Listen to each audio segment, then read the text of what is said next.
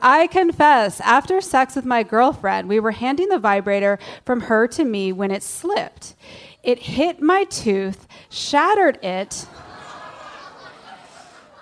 The vibrator was the rabbit. The day was Easter.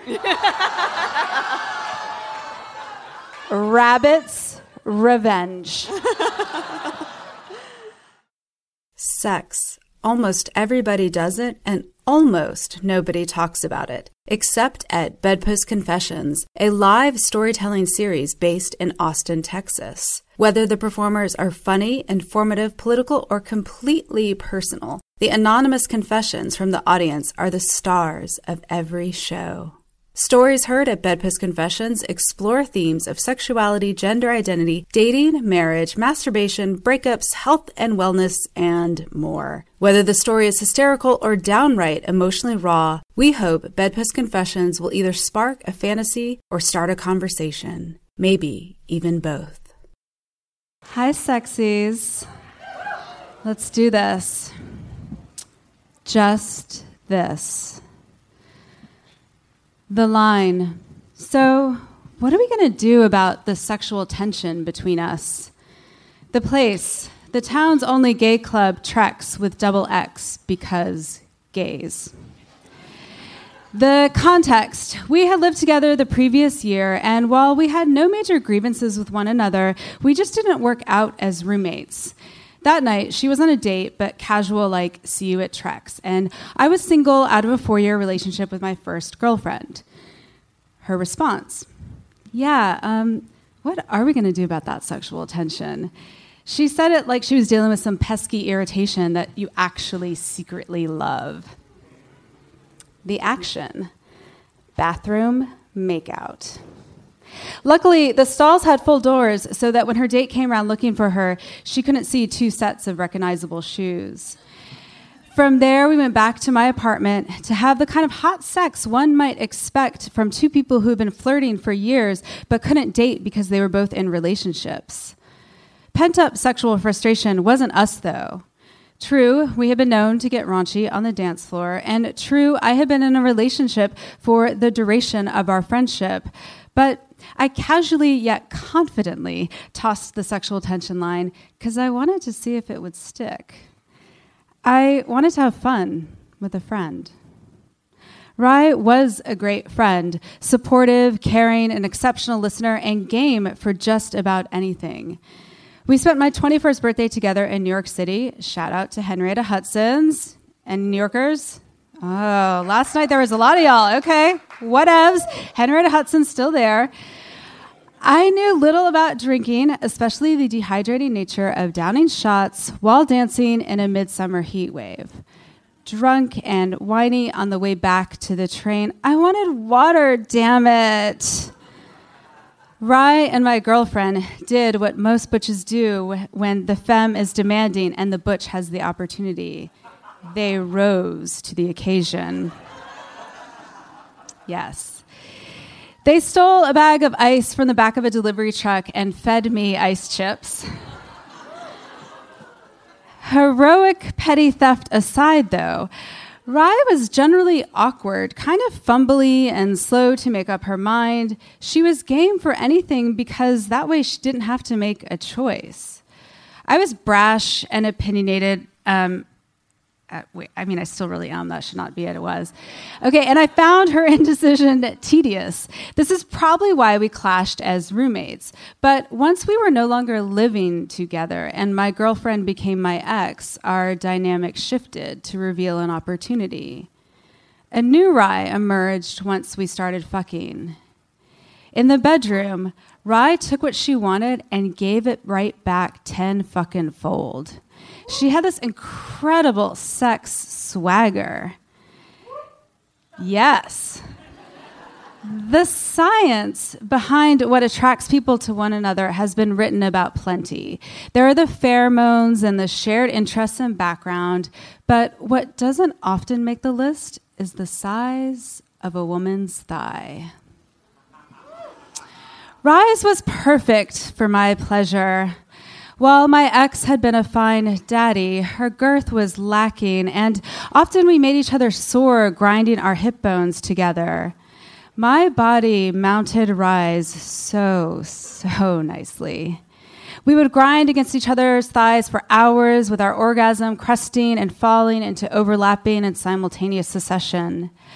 Add uh, biting, hair pulling, and spanking, and the way making out with her just felt timeless.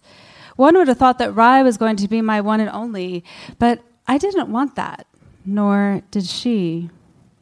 Our connection was this pure um, and rare blend of friend and lover. We were never going to fall in love. We, we did build a nest, and it was safe and supportive and open. It was intense and silly and all the things that you want in a partner, but we were never going to build a life on it. We knew its expansive yet contained limits. When she was close to coming, Rye would lightly paw at my skin. The gesture made me blush with embarrassment. It felt too familial, like a child signaling her parent for more. Previously, her grip was strong, my ass malleable in her hands. She dug in, pulled me closer to her. Our bodies moved in rhythmic motion, and it was hard to tell where she began and I ended. But as her climax mounted, her pressure eased. Her fingertips extending out and curling in lightly against my skin told me to keep doing what I was doing, told me she was close, assured me of my job, which is to fuck her. Raking is what they call this in child development terms.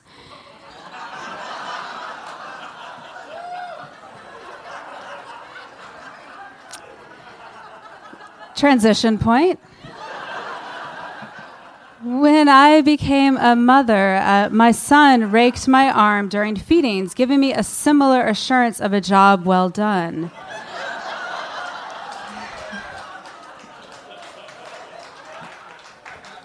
Often during these late night feedings, with little sleep to be had and the magnitude of being a, a responsible for another human being so bizarre and overwhelming, I thought of Rye and how she would rake my skin for a different yet similar reason. I wondered if her raking had followed her from birth. I wondered if she even knew that she did it.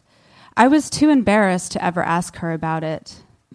But there, late at night, caring for my son, I came to understand that touch, whether between lovers or parent and child, is a primal form of communication when words aren't available.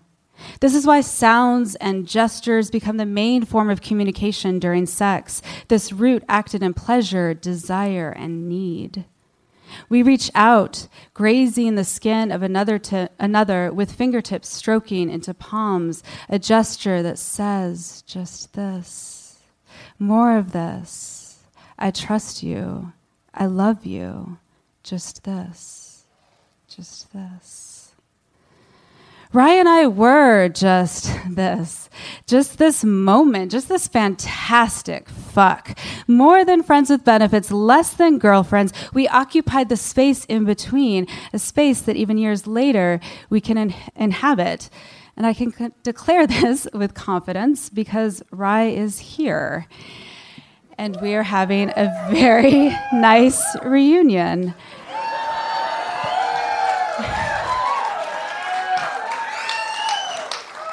So then, Rye uh, offered me possibility, a new way to experience a relationship free of obsession and possession that was central to my first partner's love for me. And now Rye offers me an escape, a way to see myself beyond the all consuming role of mother and wife. And for what I offer Rye, well, you'll have to ask her about that. I was her first in a similar yet different way than she was mine. Rye and I created a space of possibilities, a space that I hope everyone can find at some point, where friendship, sex, and mutual body part alignment, whether pussy and thigh, or pussy and cock, or pussy and pussy and cock and cock, or tits, or ass, or mouth, all comes together. And you can purr. Just this just this, just this. Thank you.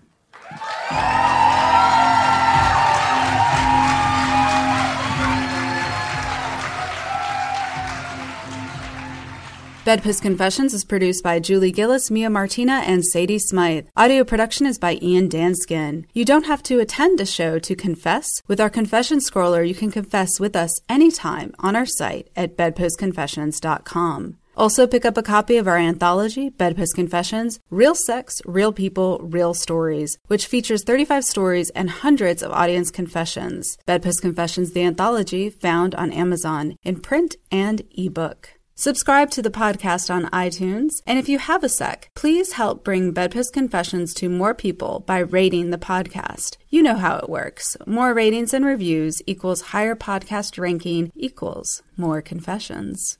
Thanks for your support, and until next time, we will leave you with a few other confessions from the audience. I confess, I had two ex lovers who told me they couldn't orgasm. I gave them both their first, and I will forever be proud of that. I confess, my partner and I always clean our dildos after sex, but I never remember to put them away. Uh, my maintenance man has, at this point, probably seen them all.